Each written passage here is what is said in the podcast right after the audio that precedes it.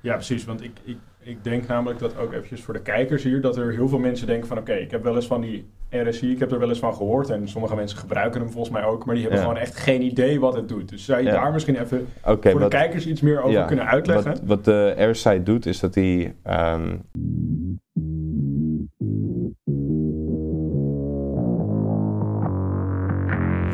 Welkom bij de FX Minds Trading Podcast. De afgelopen jaren hebben wij als individuele traders onze dromen waar kunnen maken. En sinds 2018 proberen wij onze passie voor traden te delen met iedereen die een betere financiële toekomst zou willen bereiken. Tijdens deze podcast is het ons doel om jou zoveel mogelijk te inspireren, te motiveren en te ondersteunen in het behalen van jouw persoonlijke doelen met traden. zo. We zijn weer bij een nieuwe, een nieuwe podcast! Hoe is het met jullie? Fantastisch, eigenlijk. Gaat fantastisch. Met Sander ook goed? Ja, gaat wel lekker. Met lekker Niels ook goed? Prachtig. Prachtig, Het prachtig. zijn weer de Prachtig koude dagen, dus weer lekkere warme drankjes erbij natuurlijk. warme oh, en een lekkere warm warme capuchon op. Oh, lekker. Lekker hoor. We gaan straks onze... Oh shit, volgens mij voel ik het nu met die microfoon. Nou, maakt er niet uit. Komt allemaal wel goed. Komt Het zou wel cool zijn als we een keer een eh, FX Minds rap maken. Dan gaan we ze doen onze capuchon op en dan gaan ze... Oké, wat dan nog? niet zo. Daan voelt het niet zo. Daan voelt het Nee. niet zo. Maar goed, dat geeft ook niet. Maar ehm, Sander, Ja. jij bent de afgelopen tijd weer enorm bezig. hard bezig geweest Ja. met, ehm, ja, Van vertel. Ja, ehm, zeg maar, ik had hiervoor, eh ik heb natuurlijk een aantal studenten die ook echt actief bezig zijn met programmeren. En eh, dat is natuurlijk heel cool. En ehm, bij het leren programmeren zijn wat meerdere skillsets die je eigenlijk probeert aan te leren, zeg maar. Toch, je hebt Ja. het, het praktische gedeelte van, zeg maar, de taal snappen. Dan heb je natuurlijk het, het logische gedeelte ook van, hè, hoe maak ik een if-statement, als dit, dan dat. Een stukje logica, zeg maar. Ehm, maar omdat traden zo breed is en dat er best wel wat concepten zijn die je kan toepassen, heb je natuurlijk ook een stukje creativiteit wat erbij komt kijken. Ja. En dan meestal duurt het wel lang eh, totdat je zeg maar uiteindelijk echt komt met, hey, misschien kan ik dit op die manier aanpakken, dus dat ik een alternatief voor iets maak.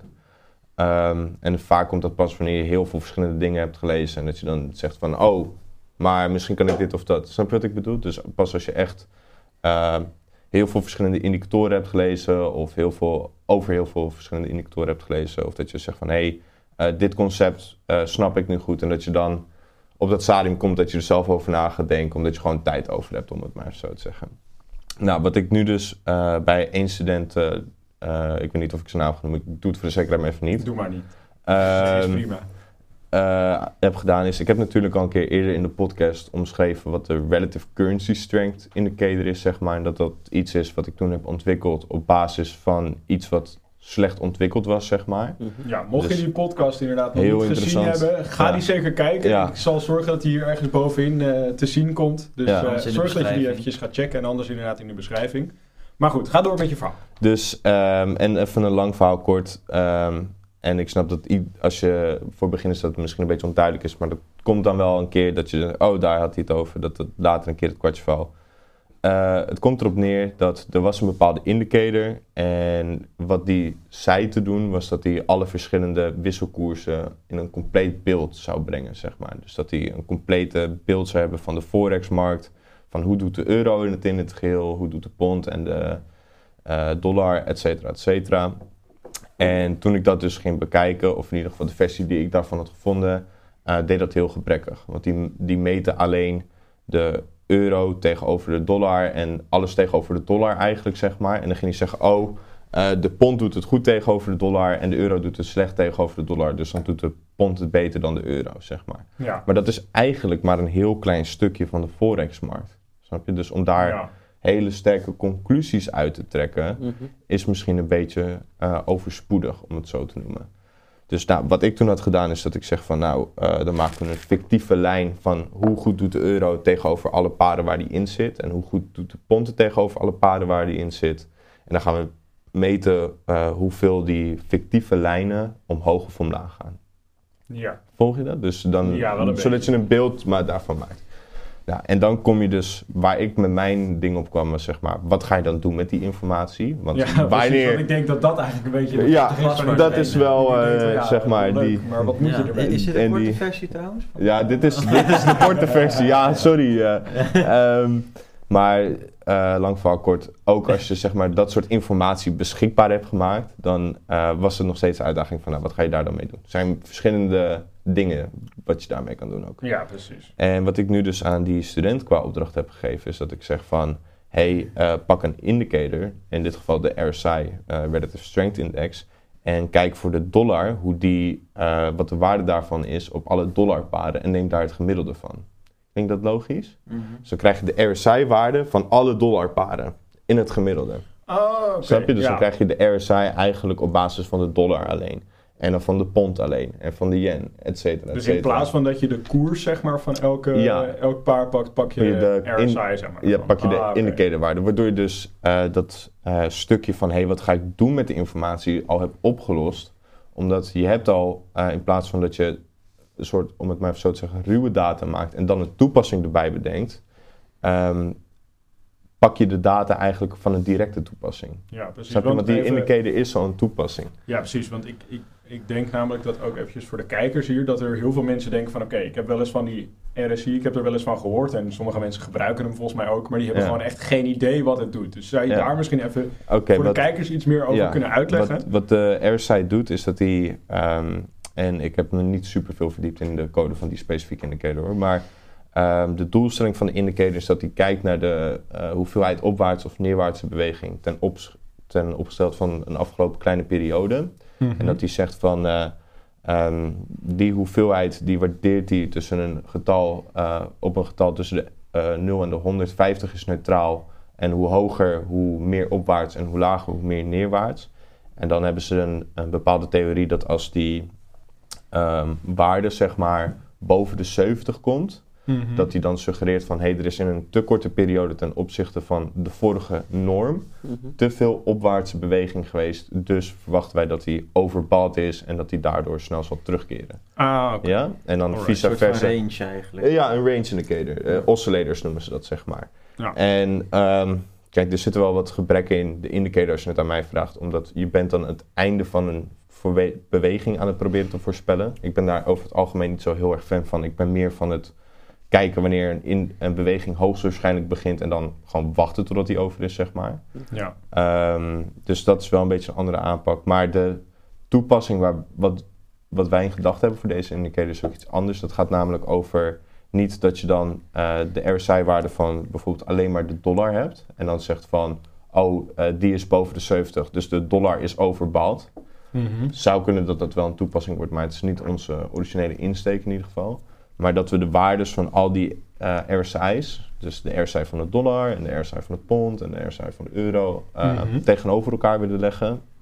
En dan aan daarvan, dan daarvan meten en zeggen van, oh, de RSI van de dollar gaat omhoog. Eh, veel mensen zien dat als een signaal dat het, nou, het is eigenlijk vertaald is dat een goed signaal van, oké, opwaartse kracht zeg maar.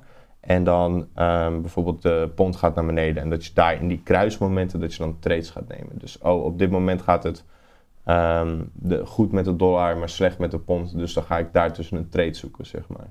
Dus ja, de, euro wordt bijvoorbeeld meer waard en de dollar wordt minder waard. En omdat de euro dan meer waard wordt, krijg je meer dollar voor je euro. En omdat de dollar minder waard wordt, betaal je ook nog een keer meer dollar voor een euro. Dus je hebt dan twee effecten die een koers omhoog drijven. Mhm. Als de koers euro is, deze, is zeg maar. Ja, alright. En ehm, zeg maar, datzelfde principe, het is in een groot deel is het dus hetzelfde principe van wat ik toen destijds gemaakt heb. En eh, het interessante daar ook is, is dat je wat functies moet gebruiken die wat minder gebruikt worden. Dus binnen TradingView ehm, en binnen programmeertalen eigenlijk altijd al heb je iets dat heet een functie. En een functie is eigenlijk, ja, het, het, zet- het woord, het zegt ook al een beetje in het woord van dat het iets voor je uitvoert. Dus je hebt eh, de functie gemiddelde bijvoorbeeld. Dat je zegt van, eh, je maakt een naam, gemiddelde streepje 1 is en dan functie gemiddelde en dan de, de data input zeg maar. Dan berekent hij de gemiddelde voor je. Ja, oké, precies. ehm, dus een functie is inderdaad hetgeen, zeg maar, Ja, een beetje een soort van een formule, ja, zeg maar. ja, precies. Een formule waarbij je gewoon zegt van... oh, dit gaat er in de formule en dat gaat er in de formule... en bereken voor mij de formule, zeg maar. Ja, precies.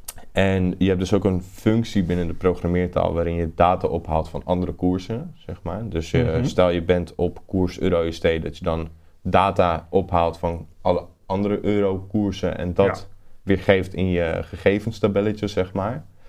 Ehm, en dat is een functie die vrij weinig gebruikt wordt. En dit is dus een hele goede toepassing waarbij dat wel gebruikt wordt. Waardoor ik dacht van, oh, dat is een coole oefening om te geven aan, de, aan een student, zeg Dus je hebt maar. weer iets unieks gecreëerd. Precies. En dan, we weten natuurlijk nog niet hoe goed het gaat werken. Dat is altijd het meest interessante van eh, het hele ding. En wij treden eh, eerlijk gezegd ook het meeste aandelen. Dus het is niet eens echt ons ding, maar... Ja, het is wel leuk, zeg maar. nee, maar iets wie weet kan het inderdaad een soort doorbraak brengen bij jullie. Dat het, dat het inderdaad eventueel het, het, het Dat handelen in wel- valuta's wel weer interessanter kan maken natuurlijk. Ja. Omdat het ook echt, zeg maar, ja, gebaseerd is op een theorie dat die... Ja, als je hem begrijpt, zeg maar. Ik denk Ja. dat heel veel mensen het op dit moment niet begrijpen. Maar Maakt als je het begrijpt, dat je er denk ik wel heel veel aan kunt hebben. Omdat je inderdaad echt ja, op een zeg maar, objectieve manier gaat kijken naar valuta's tegen elkaar. Ja, en ook een veel eh, een bredere manier ook, zeg maar. En dat stukje van, zeg maar, ehm, eh, wat ik net ook al zei inderdaad, van dat, dat stukje theorie, dat, dat hebben we al wat langer, dat we zeggen van, hé, hey, we zoeken naar methodes om eh, naar de hele forexmarkt te kijken en op basis van al die data een keuze te maken, in plaats van alleen maar op basis van de data van één koers simpelweg, zeg maar. Ehm, maar er bleef altijd, is nog steeds wel een beetje de vraag, het vraagteken van, hey, welke methodes kunnen daar allemaal voor zijn en welke zullen ook daadwerkelijk goed werken in de praktijk. En eh, ja, dit is gewoon weer simpelweg een nieuwe methode waarvan we erachter kunnen gaan komen of het wel of niet goed werkt, zeg maar, of het echt meerwaarde heeft. Ja. Dat is wel, eh, Ja, ja, super interessant dik, eh, natuurlijk. Ja, klinkt in ieder geval super gaaf. Ja, super Alleen- cool ook. Vraag me wel, wel af, zeg maar, voor de luisteraar, zeg maar, van wat nou als je hier echt helemaal niks van begrijpt, wat Sander nou net allemaal heeft verteld. Oh, dan ben je niet heel, dat gebeurt meer mensen, zeg maar, dus dat scheelt. Ehm, Ja, maar wat, Eh. wat, wat zijn een beetje de stappen die je kunt nemen om te zeggen van, nou, oké, eh, zo kom ik er wat meer achter, als het ware, wat je allemaal... Oké, dit is best wel gevorderde Veel, zeg maar, informatie en dit, dit kan je ook niet zomaar begrijpen als je, even als je net begint of dat je überhaupt nog niks weet van traden. Ja. Ehm, ja, ik, Wat, ik, wat, wat eh, belangrijke basisinformatie is om dit te begrijpen, zeg maar, eh, kan ik eigenlijk wat meer, denk ik, het beste opdelen in wat meerdere stukjes, zeg maar. Ehm, stukje 1 is een soort van een breed begrip van wat is de forexmarkt. En eh, de forexmarkt is eigenlijk een markt van valuta's. Nou, simpelweg. Dat, dat klinkt natuurlijk niet zo lastig, gelukkig. Maar wat we eigenlijk aan het traden zijn bij forex, is de strijd tussen valuta's in ehm, een zeg maar in waarde, zeg maar. Eigenlijk, Ja, je gaat eigenlijk gewoon de sterkte en de zwakte van verschillende valuta's tegen elkaar Ja, zetten. En, treden. En op het moment dat dan... Ehm, Ja, dan op het-. En wat daarbij gebruikelijk is, is dat mensen één koers zien. Eh, ik neem even de euro-USD als een voorbeeld, zeg maar. En dat zij naar die koers kijken en op basis van wat er gebeurt op die eh, enkele koers, zeg maar, aannames maken, speculeren. eh, op basis van wat er hoogstwaarschijnlijk gaat gebeuren, zeg maar. Dus die kijken eigenlijk van, hey, ik zie de euro-USD-koers. Ik zie dat de euro-USD-koers bijvoorbeeld een plafond heeft geraakt. Ik zeg maar wat. En daardoor speculeer ik dat die koers binnenkort naar beneden gaat. En de onderliggende speculatie is dan eigenlijk dat de euro minder waard gaat worden of de dollar meer waard gaat worden. Want dat is wat een koers weer geeft, zeg maar. Het is of dat de ene meer waard wordt of de andere minder waard wordt, waardoor de beweging komt in de, de, ja, de wisselkoers Ja, natuurlijk, zeg maar. En ehm, het meest gebruikelijke om even dus die basisinformatie compleet te maken is dus dat er maar naar één ding wordt gekeken. Van, oh, gaat de euro meer waard worden dan de dollar of de dollar meer waard worden dan de euro? Maar er zijn heel veel, ehm, je kan van één koers, kan je niet eh, wegnemen van, eh, of met wegnemen bedoel ik, daar kan je niet uithalen, de informatie niet uithalen van ligt dit aan de euro of ligt dit aan de dollar? ja, precies. dus- Weet je dan, dus inderdaad, nou snap ik wat je wil gaan uitleggen, is dat je dus niet Ja. alleen gaat kijken naar de sterkte van de euro tegenover de dollar, maar Ja. dat je gaat kijken naar de sterkte van de euro tegenover de dollar, de pond, de yen, de, Zwitserse frank, ja, de. Canadese dollar. Dat je gaat Precies. kijken zeg maar, naar het, stukje euro ten opzichte van alle andere valuta's. Ja, En op basis daarvan dus zeg maar je conclusie trekt van oké, deze is overbought of oversold. Of deze is gewoon aan het Ja, in nou, sterkte aan het toenemen of ja en, zwakker dan, aan het worden. en dan niet per, per koers, maar echt over de euro, Ja, per, zeg per maar. valuta zelf, ja, per, maar. ja, precies. En dat je daarna dan gaat kijken van... oké, dan hebben we, daarna hebben we dan de dollar. Ja, Wat doet die ten opzichte van alle andere valuta? Ja, Ehm, Precies. en op basis van die conclusies ga je dus inderdaad kijken van... oké, is het nu verstandig om long of Te short gaan. te gaan? ja, precies. Want als je er dan achter komt dat de euro meer waard wordt en de dollar minder waard wordt. Kijk, als de euro meer waard wordt en de dollar blijft neutraal, dan krijg je automatisch meer dollar voor je euro. Dus gaat de koers omhoog van euro-USD. Als eh, de euro neutraal blijft en de dollar wordt minder waard, dan krijg je ook meer dollar voor je euro. Eh, en dan gaat de koers ook omhoog, zeg maar. We gaan even het opwaartse verhaaltje compleet Ja. maken. Als je dan hebt dat de euro meer waard wordt en de dollar minder waard wordt, dan heb je dus twee eh, stuwkrachten, om het maar even zo te zeggen, die gezamenlijk de koers omhoog drijven. Ja, Waardoor je dus een veel beter onderbouwde trade krijgt. Kijk, en nu is dus de uitdaging van... We hebben dus al meerdere methodes om informatie te verzamelen van... hey, in dit opzicht eh, gaat de euro goed en in dit opzicht gaat de dollar slecht. Maar eh, verschillende methodes brengen dus ook verschillende opzichten mee, zeg maar. En ehm, nu is dus de uitdaging van... hey, wat is de meest effectieve methode eh, binnen de verschillende mogelijke methodes om te bepalen welke valuta het, het best gaat of het slechtst gaat. Je zou bijvoorbeeld eh, kunnen zeggen van hé, hey, dit is eh, een makkelijk voorbeeld, je zou kunnen zeggen welke valuta gaat het best ten opzichte van de afgelopen 10 dagen. Kijk, als de pond heel ehm, goed gaat ten opzichte van de afgelopen 10 dagen, dus in vergelijking tot 10 dagen terug is de pond veel meer waard geworden. En in vergelijking tot 10 dagen terug is de dollar minder waard geworden. Dus dan zeg ik, oké, dan ga ik nu de pond tegen de dollar treden, zeg maar. Ja. Maar het, eh, om aan te geven van wat dat stukje, eh, welke plaats dat stukje methode dan heeft, dat is de vraagstuk van, hey, ga je het meten ten opzichte van drie dagen terug? Ga je het meten ten opzichte van tien dagen terug? Ga je het meten ten opzichte van 21 dagen terug? ja. Dus welk soort van kader ga je maken om te bepalen wanneer iets goed of slecht gaat? Want dat kader dat bepaalt ehm, wanneer jouw eh, indicator een signaal gaat geven om actie te ondernemen, zeg maar. ja. En die methodes, verschillende methodes staan dus gelijk aan verschillende kaders en dus verschillende keuzes, zeg maar. Dus het hele idee van die data verzamelen, dat is compleet. En nu zijn we eigenlijk, en het is heel leuk ook dat ik daar dan nu een student in heb kunnen betrekken, dat die ook die opdracht heeft om echt dat te gaan programmeren, zeg maar. Ehm, nu is het dus de mogelijkheid, gewoon de gedachte van, nou laten we dan verschillende methodes gaan uitproberen. Met verschillende lengtes, eh, oftewel verschillende kaders, waarin we bepalen wanneer we wel of, iets, eh, wel of niet iets gaan doen. En dan, eh, ja, en op basis daarvan kun je dan Ja. inderdaad gaan kijken van... hé, wat voor strategieën zijn er mogelijk met, het, met de toepassing van deze tool. Ja, want het is, het is echt een, een hele brede kijk op het bepalen wanneer je een trade gaat openen. En daarna zou je ook een hele brede, je zou het ook om kunnen draaien en kunnen zeggen van, in theorie kan je het ook gebruiken om te zeggen wanneer ga ik de trade sluiten.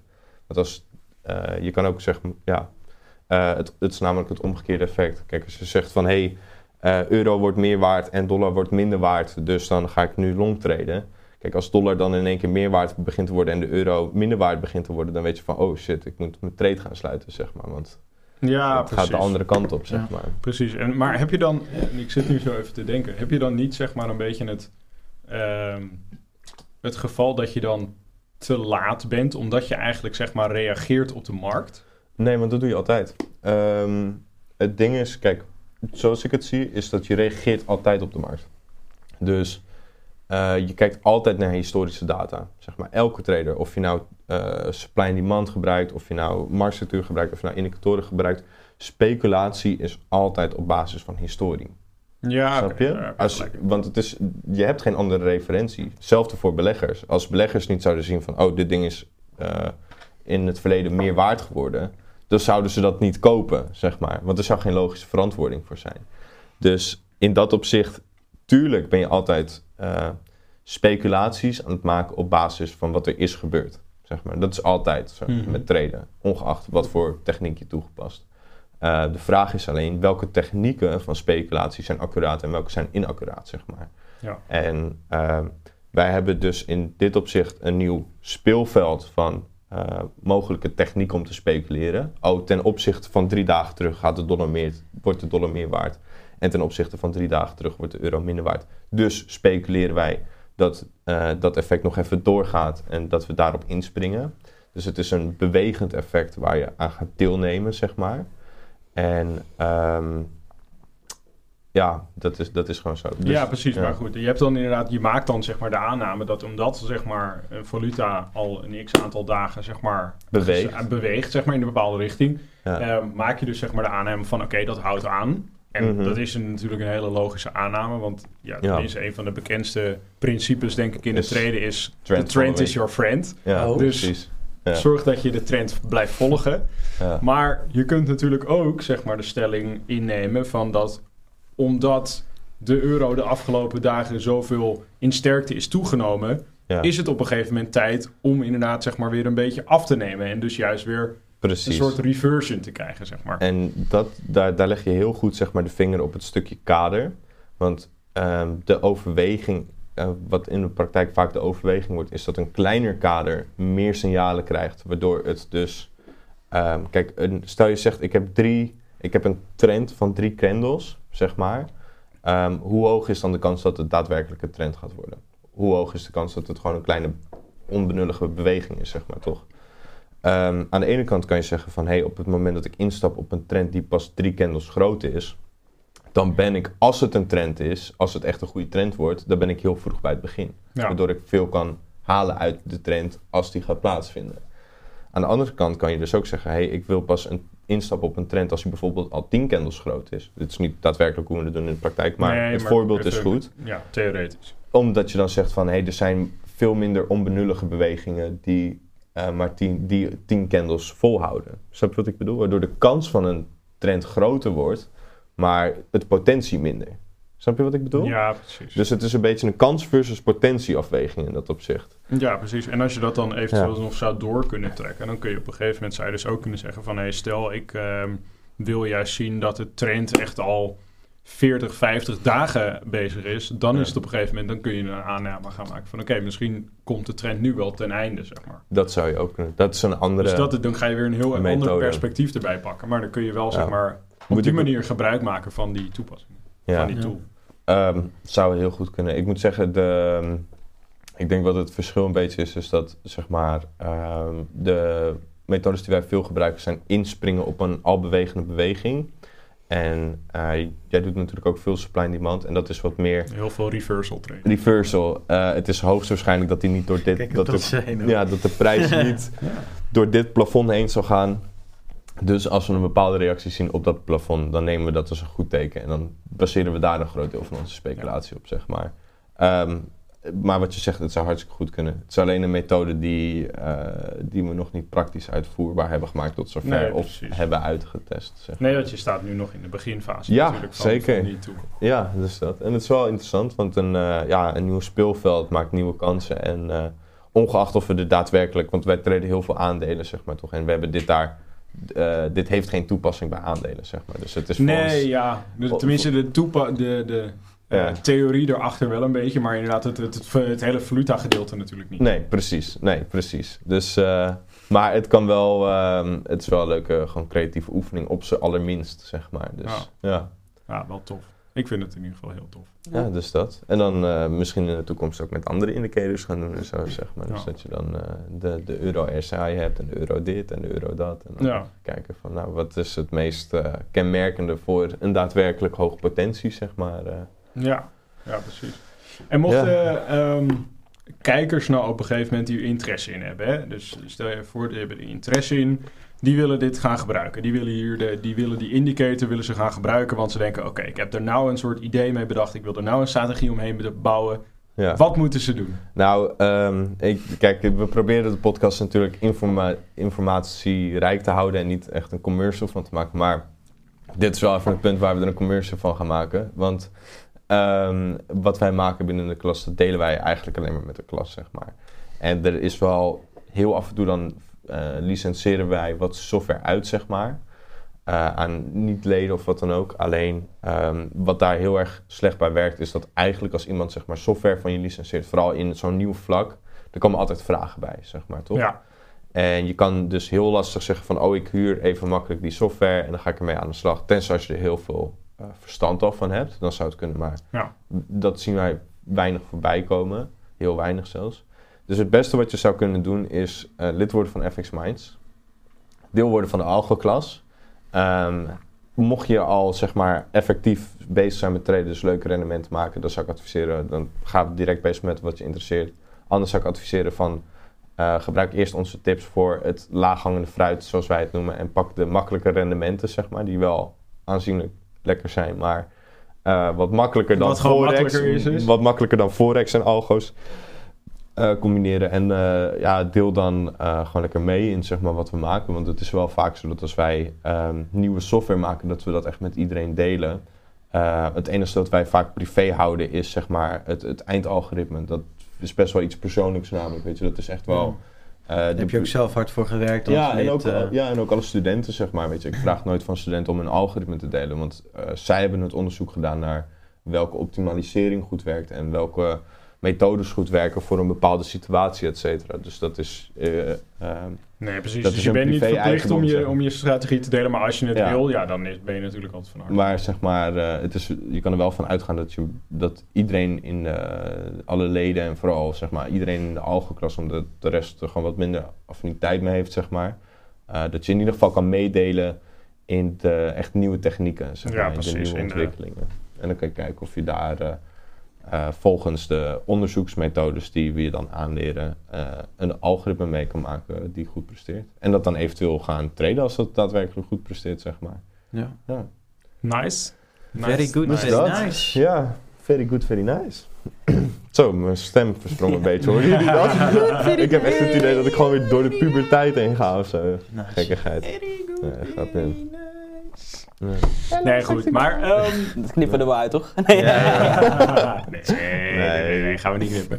Maar goed, ja, ik denk dat we er zo ook wel zijn eh, wat betreft de podcast. Ehm, ik vond het Ja. in ieder geval ja, zeker interessant om weer eventjes de nieuwe ontwikkelingen van Sander eh, Ja, Ja. eventjes Ja, mee te thanks. krijgen. Zijn we weer up-to-date? Precies, Ja. precies. Kunnen, wij ook weer, eh, kunnen wij ook weer door met ons leven. Ja. En eh, dan zeg ik in ieder geval zo. tegen de kijkers... Tot ziens! Tot Nou, ziens en eh, tot volgende week. Vergeet niet te liken, vergeet niet te abonneren. En dan eh, zien we jullie volgende week weer. Ciao. Ciao, ciao. Ciao, Hoi, ciao.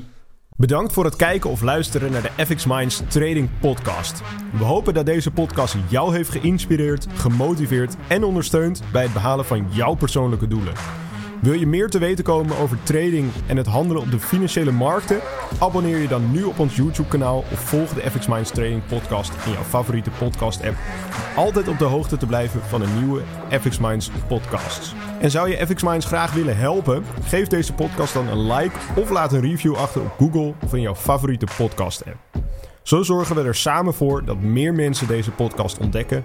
En heb je interesse om Forex te leren traden? Neem dan een kijkje op fxminds.nl en meld je aan voor het lidmaatschap. Of download ons gratis e-book. En hopelijk zien we je weer bij de volgende Trading Podcast.